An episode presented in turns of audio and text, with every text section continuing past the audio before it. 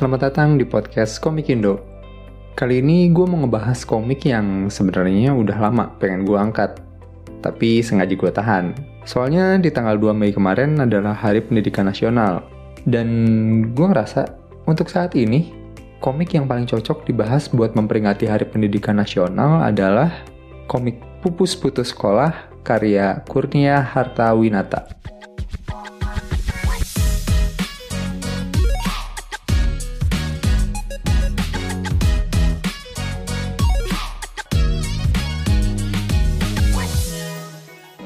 Komik ini pertama kali terbit sebagai peserta Webtoon Challenge di bulan Februari 2021. Lalu pada tanggal 20 Agustus di tahun yang sama, barulah komik ini terbit sebagai Webtoon official. Komik Pupus Putus Sekolah ini bergenre Slice of Life, dan komik ini punya premis dasar berupa kumpulan pertanyaan soal pendidikan. Lu akan menemukan banyak pertanyaan dari Pupus mengenai pendidikan, pembelajaran, dan ilmu itu sendiri. Karakter utama di komik ini adalah seorang gadis kecil bernama Pupus yang pada awalnya dia tidak menyukai sekolah. Dan dalam perkembangan ceritanya, dia jadi harus benar-benar putus sekolah karena kondisi yang terpaksa ia jalani. Biasanya gue mulai cerita dari awal mula gimana gue dipertemukan takdir dengan komik yang gue bahas. Tapi jujur aja, gue lupa kapan dan dari mana gue baca komik ini. Entah dari sosial media atau promosi banner webtoon, tapi seinget gue sih, gue udah ngikutin komik ini cukup lama. Dari awal-awal official lah kayaknya. Oke, langsung aja lah ya. Gue akan coba ngebahas mulai dari universe-nya dulu. Untuk setting tempatnya sendiri, gue rasa ini adalah sebuah kota di Indonesia. Soalnya walaupun tempat tinggalnya Pupus belum pernah disebut, tapi di cerita ini sempat ngomongin beberapa kota lain kayak Jakarta, Surabaya, atau Batam. Jadi ya bisa dibilang lokasi di komik ini adalah sebuah tempat yang menggunakan referensi aslinya dari Indonesia saat ini. Untuk waktunya sendiri juga nggak disebut secara spesifik, tapi mengingat sudah ada teknologi handphone dan video call, harusnya referensi waktunya pun sudah di zaman modern lah ya. Terus untuk karakternya, di komik ini fokus utamanya tentu aja ke karakter Pupus. Nah, biasanya gue menilai sebuah karakter itu patokannya adalah cukup manusiawikah karakter itu atau enggak. Dan sejujurnya, gue ngerasa karakter Pupus ini di satu sisi pemikirannya jauh lebih dewasa dan sistematis kalau dibandingin anak-anak SD pada umumnya. Disclaimer juga, ini tanda kutip patokan cukup manusiawi adalah standar subjektif gue sendiri ya. Selama ini gue ngeliat anak-anak SD belum pernah nemu yang selevel Pupus gitu. Cuma anehnya, walaupun gue mikir kayak gitu, tapi gue nggak masalah dengan hal itu. Nggak sama sekali. Bahkan gue suka. Soalnya dengan kombinasi pemikiran yang cukup dewasa dan sistematis, digabung dengan sifat lugu dan kritis khasnya anak-anak, jadinya gue yang udah cukup berumur pun bisa relate ke karakter dia yang masih SD gitu. Dan tetap sifat-sifat manusiawi kayak kelebihan dan kekurangan masih gue dapetin juga di karakter-karakter komik ini gitu. Nggak cuma karakter Pupus, karakter yang terkesan antagonis pun tetap punya hal baik bahkan sebelum dapat perkembangan karakter. Sebaliknya juga gitu, karakter yang punya peran sebagai guru yang bijaksana pun tetap punya kelemahan. Dan lebih kerennya lagi, dia mengakui hal itu. Kadang kan di cerita-cerita yang kita dapat, saat si sosok bijaksana ini punya kesalahan, kita dapat penjelasan gitu di belakang. Ternyata ada alasan baik kenapa dia melakukan hal itu atau semacamnya lah. Di sini justru nggak gitu. Enggak, justru dia mengakui kekurangan itu dengan apa adanya. Keren banget sih karakter-karakter di komik ini. Lanjut lagi ke cerita. Sebenarnya gue sempat dapat hal menarik soal pendapat komikusnya di sebuah workshop. Kan gue di episode-episode lain kadang bilang komik ini tipikal penceritaannya plot-driven atau karakter-driven gitu. Nah, komik ini tuh seakan tidak peduli dengan hal itu. Yang jelas, buat dia, karakter dan plot adalah tools yang dipakai untuk menyampaikan pernyataan komikusnya. Dan gue yang baca pun mengamini hal itu. Gue ngerasa emang karakter di komik ini tuh kuat dan bisa banget karakternya ngedrive cerita. Tapi di sisi lain, plot yang ada di cerita tuh tetap tidak bisa terhindarkan sama karakternya. Dan memang, pada ujungnya kejadian yang dialami Pupus beserta reaksi yang dilakukan itu jadi media penyampaian pesan komikusnya, gitu. Gue juga sempat dapat insight dari orang lain, komik Pupus ini di beberapa kesempatan memang suka keluar dari kaidah yang biasa gitu. Kayak misal dia penceritanya nggak pakai struktur 3 babak atau semacamnya. Tapi kita sama-sama sepakat, cerita Pupus ini sangat enak untuk diikutin gitu. Itu yang penting. Dan gue pribadi sebagai pembaca, gue sering banget nebak-nebak kira-kira pesan apa ya yang mau disampaikan author pas ngebuat sebuah karya gitu. Ya walaupun ada yang bilang, itu mah hal sekunder, maksudnya terserah komikusnya dong, mau buat karya dengan pesan atau emang buat senang-senang atau pamer-pamer doang gitu. Mungkin memang iya, tapi preferensi gue pribadi, gue lebih suka mendapatkan sesuatu setelah menikmati sebuah karya gitu. Dan menurut gue, lu yang baca Pupus Putus Sekolah nggak mungkin nggak dapet sesuatu. Soalnya komik ini syarat banget sama pesan, bahkan mungkin hampir di tiap chapternya. Jadi, menurut penilaian gue pribadi, komik ini tuh komik yang kualitasnya oke banget. Cukup sayang kalau lu lewatin gitu aja. Kalau lu kira komik ini tuh untuk anak-anak karena karakter utamanya tuh bocah dan bertema slice of life, oh, jangan salah sangka. Menurut gue, ini memang komik ratingnya bisa dibilang untuk semua umur. Tapi dari pendapat orang-orang mengenai komik ini, baik yang masih sekolah, udah kuliah, udah kerja, atau bahkan punya anak sekalipun, lu masih bisa relate dengan kejadian dan karakter-karakter yang ada di komik Pupus Putus Sekolah ini. Bahkan gue ngerasa kalau komik ini dibaca anak-anak seumuran Pupus, kayaknya lebih baik diberi pendampingan sih. Terus yang paling gue suka dari komik ini adalah pesan yang disampaikan komikusnya ke pembaca.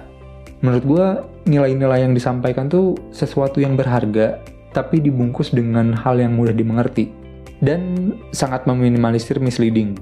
Kadang saat dia ngasih perumpamaan pun tetap dibalikin ke objek aslinya. Kayak ngasih permisalan, tanah liat waktu dibentuk sama orang yang bukan ahlinya, terus gagal menjadi sesuatu, itu bukan tanah liatnya yang gagal, tapi yang ngebentuknya yang gagal. Nah, abis itu dibalikin lagi ke kita, manusia. Nggak kayak tanah liat yang bergantung sepenuhnya ke pengrajin. Sekalipun belum tahu mau jadi apa, tapi kita manusia bisa belajar untuk ngebentuk diri sendiri. Ya, lu bakal menemukan banyak hal seperti inilah di komik Pupus Putus Sekolah. Soalnya di konsep sekolah rayanya Pupus, kita bakalan jadi murid sekaligus kepala sekolah buat nentuin kurikulum kita sendiri. Dan gurunya bisa siapapun dan dari manapun.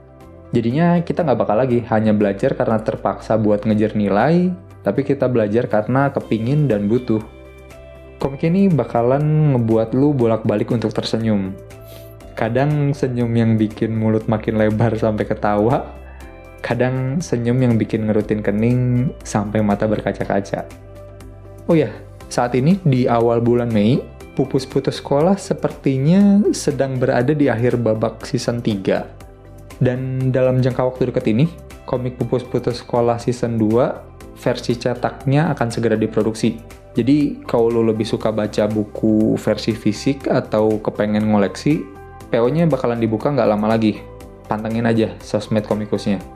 Untuk link-link terkait komik dan komikusnya bakalan gue taruh di deskripsi, dan seperti biasa juga, setelah ini, gue bakalan ngebahas komik Pupus lebih lanjut tanpa memperdulikan spoiler. Jadi kalau lu nggak mau kena spoiler, bisa dicukupkan sampai di sini.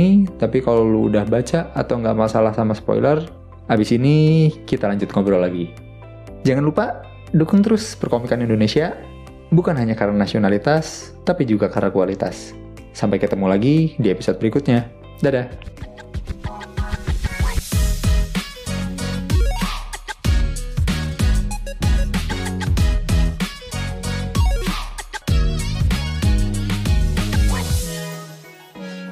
Oke, side notes. Sebelum ngebahas komiknya lebih lanjut, gue mau ngebahas sesuatu yang mungkin nggak langsung ke karyanya ya.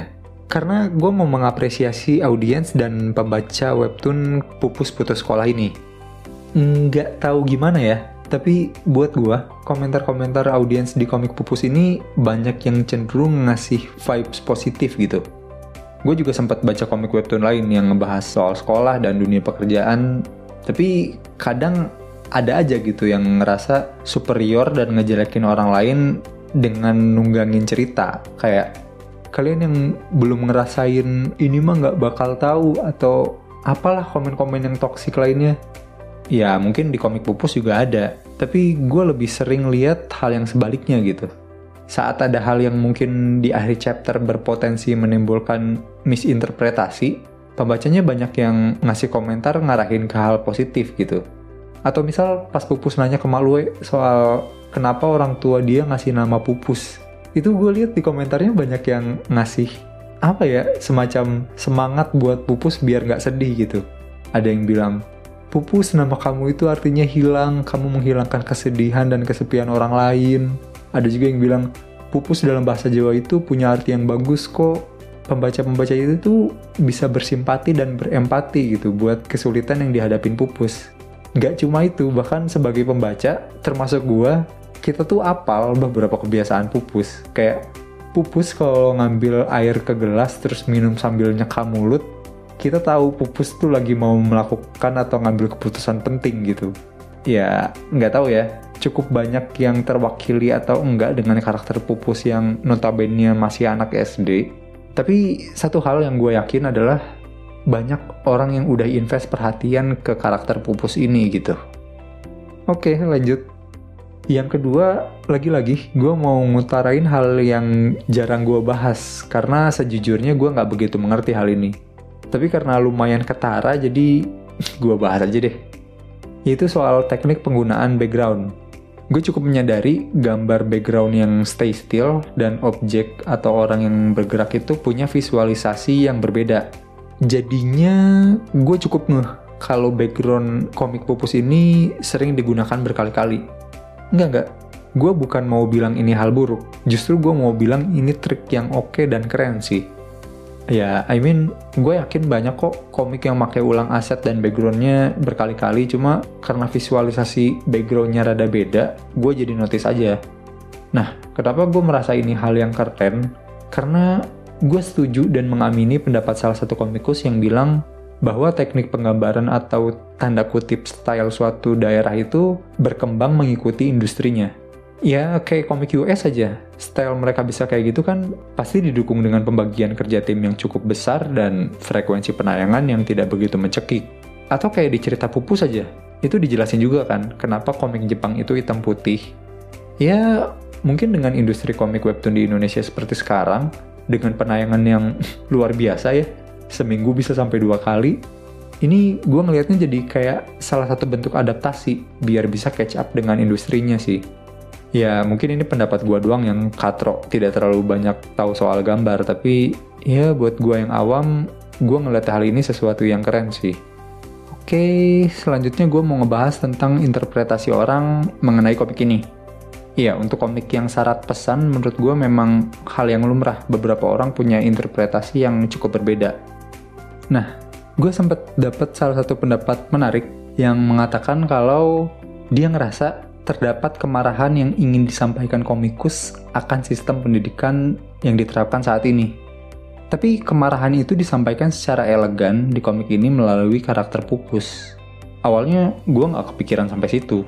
Tapi setelah dibaca-baca lagi, gue mulai mikir, mungkin ada benernya. Bahkan di chapter 1, komikusnya sempat nulis, "Saya gak suka sekolah dan baru menikmati asiknya belajar setelah lulus kuliah." Dan kalau memang pendapat itu benar, gue makin salut sih. Karena biasanya saat orang mengkritik pendidikan, yang dikata-katain, diulas atau dikritik abis-abisan adalah organisasi atau subjek yang bertanggung jawab atas pendidikan. Tapi komikus Pupus ini nggak ngelakuin hal itu. Yang dibahas justru objek dari sistem pendidikan itu sendiri. Seakan kayak, ini sistem pendidikan yang kita punya sekarang tuh kayak gini. Terus yang bisa kita lakuin untuk generasi muda apa gitu. Dan juga what if, gimana kalau seorang anak bisa belajar sesuatu yang dia inginkan dan ngebuat belajar itu jadi suatu kebutuhan, bukan keterpaksaan. Keren banget sih ini. Oh iya, ngomong-ngomong soal mempelajari hal yang diinginkan, kita kan di Indonesia masih terkekang dengan kurikulum dan kebijaksanaan belajar 9 tahun di sekolah formal ya. Gue jadi kepikiran, di komik Pupus ini si profesor yang notabene adalah pengajar institusi formal, dia bakal kena masalah nggak ya? karena nggak nyekolahin Pupus dan Thomas di sekolah biasa, udahlah, nggak usah dipikirin. Toh kayaknya gue juga lebih suka ngikutin cerita Pupus dengan sekolah rayanya dibanding sekolah formal. Oh iya, selain dalam rangka memperingati Hari Pendidikan Nasional, gue mau ngasih tahu juga episode ini adalah bagian dari tantangan Bicara Pendidikan 2023 dari The Podcaster Indonesia. Itulah kenapa gue ngerasa bakalan pas banget kalau gue ngebahas komik Pupus Putus Sekolah di episode ini. Sebenarnya masih banyak yang mau gue omongin soal komik ini, tapi karena takut kepanjangan, ntar lu enak juga dengerin gue, jadi gue cukupkan dulu sampai di sini. Yuk kita semangat terus untuk tetap belajar, jangan mau kalah dari Pupus. Selamat Hari Pendidikan Nasional!